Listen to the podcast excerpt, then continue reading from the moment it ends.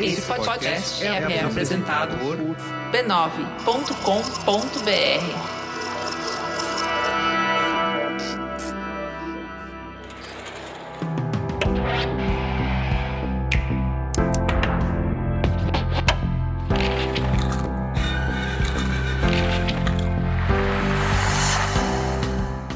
Mamileiros e mamiletes, bem-vindos ao nosso espaço de reflexão a partir de produções culturais. Eu sou a Juva Lauer. Eu sou a Cris Bartz e esse é o Mamilos Cultura.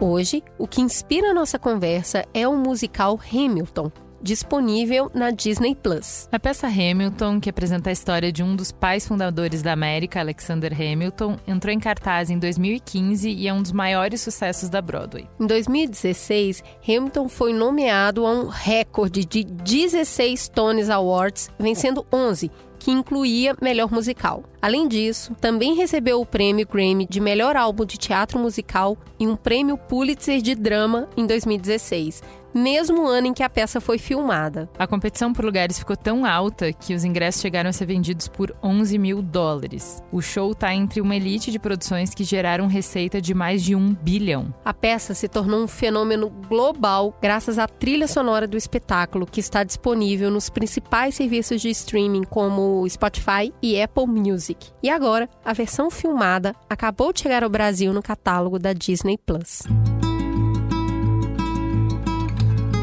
O momento Vult no Mamilos Cultura tá de volta para aprofundar os olhares e as reflexões desse programa. E hoje a gente vai falar de representatividade. Nem sempre a gente percebe o quanto personagens de filmes e novelas, campanhas publicitárias e até mesmo jornalistas de TV influenciam a nossa forma de ver o mundo e a nós mesmas. Essa influência pode ser positiva, nos trazendo novas perspectivas e nos ensinando a ver o mundo para além dos nossos horizontes mas também pode ser problemática e reforçar preconceitos e estereótipos que a gente já devia ter nos livrado faz tempo. Quantas vezes a gente já não viu personagens negros que só estavam naquela história para ocupar posições subalternas, ter sua humanidade diminuída, ou servir como alívio cômico nas situações? A representatividade que mais importa é aquela que inspira as pessoas a desconstruírem o racismo estrutural na nossa sociedade. E nunca é demais. Quanto mais personagens, líderes, influenciadores e especialistas negros fazem parte do nosso dia a dia, mais a gente aprende a nos entender enquanto sociedade plural, diversa e com muitas formas de saber e de se representar. A gente fez um exercício aqui e vamos começar puxando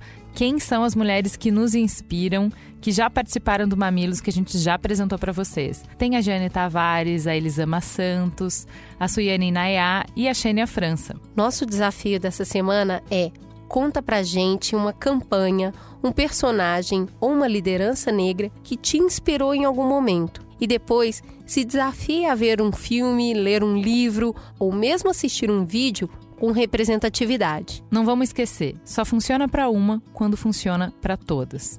Conheça mais sobre o movimento Uma Beleza Inspira Outra no YouTube da Volt. E aí, dona Cris, qual foi a experiência? Eu tava enchendo a paciência da Cris para ver esse musical. A Cris nem gosta de musical, assim, desde que eu entrei no trem do hype do Hamilton. Eu acho importante começar falando sobre isso. Não é que eu não gosto de musical, é que eu detesto musical. Só que se a gente pegar essa obra e reduzir ela a um musical, e já estamos perdendo demais aí.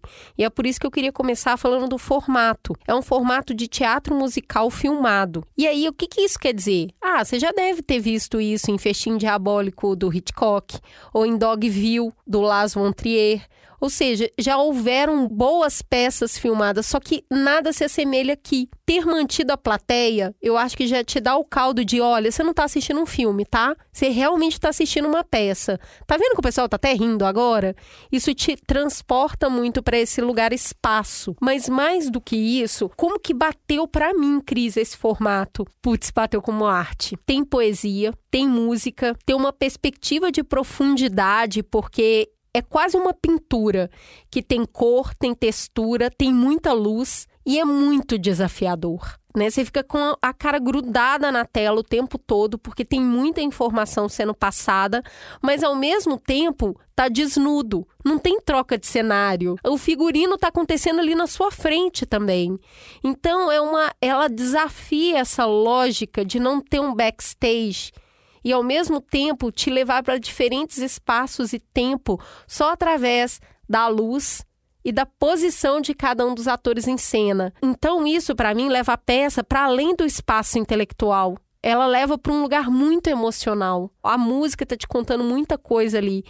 E essa exigência do prestar atenção na peça me remete muito a uma exposição de arte, que você fica grudado, desvendando tudo que você está vendo. Como é que o formato bateu para você? Cara, primeiro que eu já entrei de má vontade, porque, pô, muito hype, muita gente falando, e todo mundo ama, não é possível que seja tão bom. Né? Quando começa a falar, eu sempre acho que é uma histeria coletiva em torno de uma obra desse porte, assim. E aí, quando eu vi que eles estavam filmando um teatro, eu falei: ah, não acredito, vocês estão felizes com isso? que você não pôde ir pro teatro? Por que, que não fizeram uma adaptação? Por que não transformaram em Sim. filme? Que tosco, não sei o quê.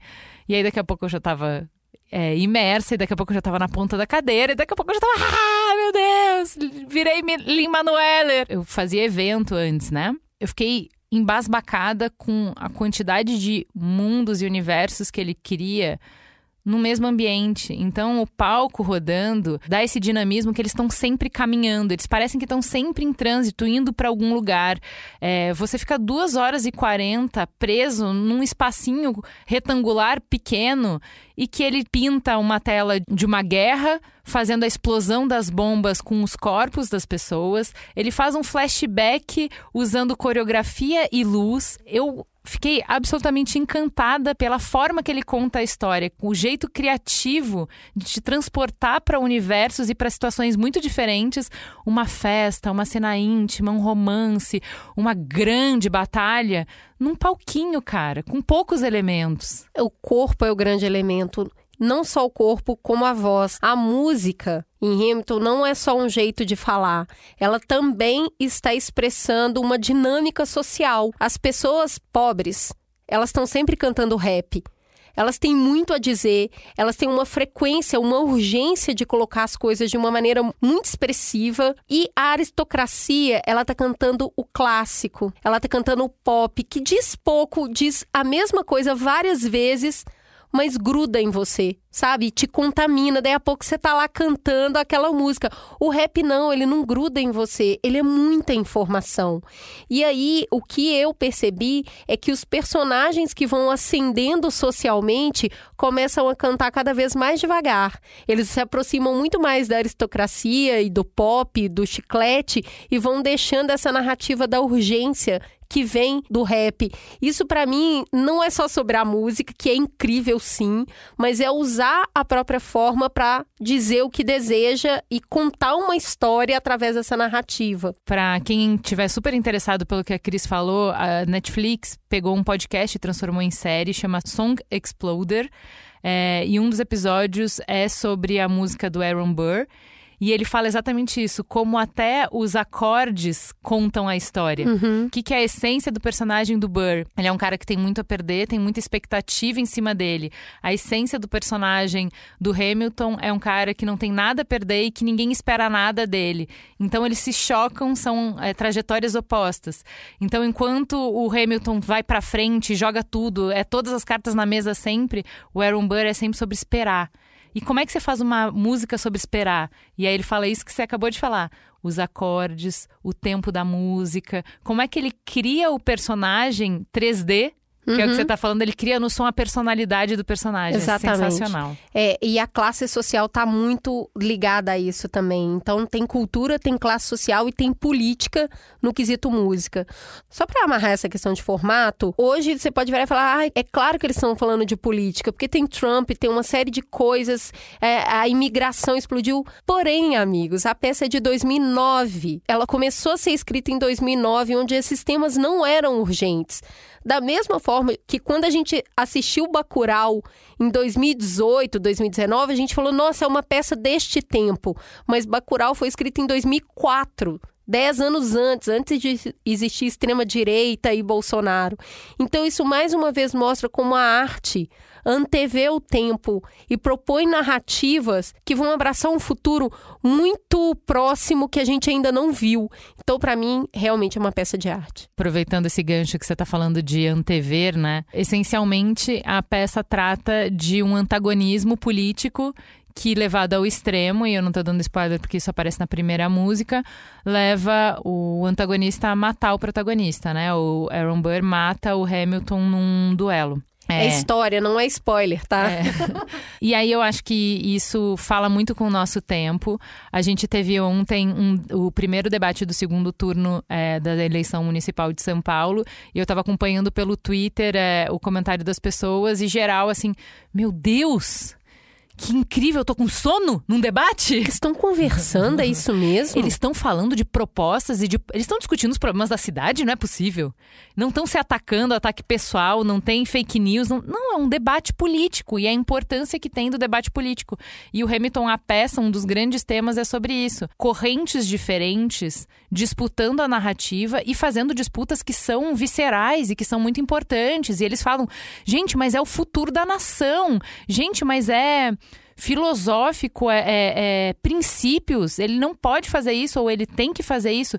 E sim, ninguém vai ceder quando a gente está falando de princípios. É justo que tenham diferenças irreconciliáveis. É justo que você seja apaixonado pelas suas diferenças. Não é justo que essa diferença se resolva na obliteração do outro, no aniquilamento do outro. Para mim, Hamilton traz isso muito forte quando você percebe a ascensão daquilo que vai contra a, su a, sua forma de jogar o jogo e você simplesmente não consegue suportar que alguém jogue o jogo diferente de você e jogue tão bem. E aí leva para uma cultura de aniquilamento, né? Eu não consigo coexistir com uma pessoa que dance tão bem a mesma dança que eu e que ganhe holofotes e que ganhe respaldo fazendo uma coisa que eu não considero válida. Tipo, eu tô aqui me esforçando tanto quem é ele para chegar e fazer diferente e ainda ganhar palco? Então, eu acho que é uma discussão muito atual, é isso mesmo que eu estou falando, é um espírito do tempo.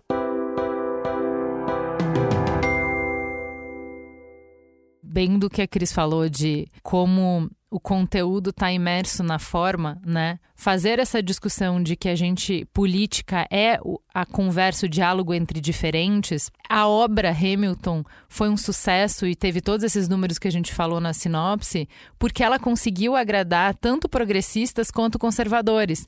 Então, progressistas é, se veem é, nesse discurso que abraça o imigrante, na representatividade, nessa forma é, provocativa de pegar os pais fundadores que são todos brancos e representá-los por atores negros. E a parte conservadora se vê na história do menino órfão que, baseado só no seu talento pessoal e na sua audácia e na sua ambição, consegue conquistar tanto e mudar o mundo, deixar sua marca na história, né? E aí tem isso, né? Meritocracia peronomútil, porque o Hamilton, desde o início, ele é apoiado por um, um, não uma política pública, uma política comunitária. Né? Então, pagam a passagem dele, pagam o estudo dele. Quando ele chega nos Estados Unidos, ele é abraçado por uma das figuras mais carismáticas e importantes da história dos Estados Unidos, que é o George Washington. Então, o cara chega e fala: Menino, vou te dar uma chance. E aí é isso. Ele tem uma força motriz absurda. Ele é uma pessoa que sabe exatamente o que quer fazer, onde quer chegar e está disposto a tudo para chegar ali. Então é isso, né? Uma pessoa que não tem nada a perder, ela aposta sempre muito alto. Quando a gente tem isso para fundar uma nação, pode ser grandioso. Quando a gente tem isso para fazer um assalto, pode ser desastroso. Então, essas pessoas que não estão amparadas pela sociedade, quando elas têm um mínimo de oportunidade de mostrar valor, elas conseguem fazer isso de uma maneira absurda. Porque, inclusive porque ele canta isso o tempo inteiro, né? Eu só tenho uma chance.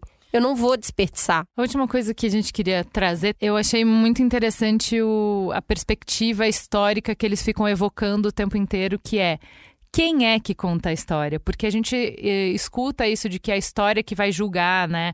Então hoje você pode enganar as pessoas, então hoje você pode se dar bem, hoje você pode fazer coisas por benefício próprio, mas um dia, com distanciamento histórico, a história vai fazer justiça. Mas quem conta a história? Quantas pessoas foram apagadas? De que forma os movimentos foram é, descritos, né? Só para ficar no ramo da, da ficção, ontem eu cutuquei a Cris que é, ah, quando a gente vê o Hamilton lutando pela liberdade, o rei da peça do Hamilton é um ridículo. Agora, quando a gente assiste The Crown, que a gente também tá super apaixonada, a rainha é ótima, é um ícone e tal. Depende de quem conta a história, né? Totalmente. Eu comecei a assistir Hamilton falando, beleza, eu sei quem é o George Washington, eu sei que é o Thomas Jefferson, mas quem que é esse tal de Hamilton?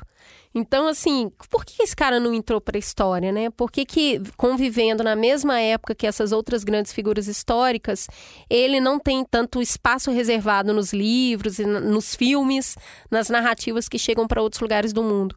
Bom, talvez pela origem dele, ou pela forma como ele promoveu as coisas. Então, assim, a narrativa histórica importa. A Chimamanda fala tanto isso, né? O perigo de uma única verdade, de ver por uma única vertente.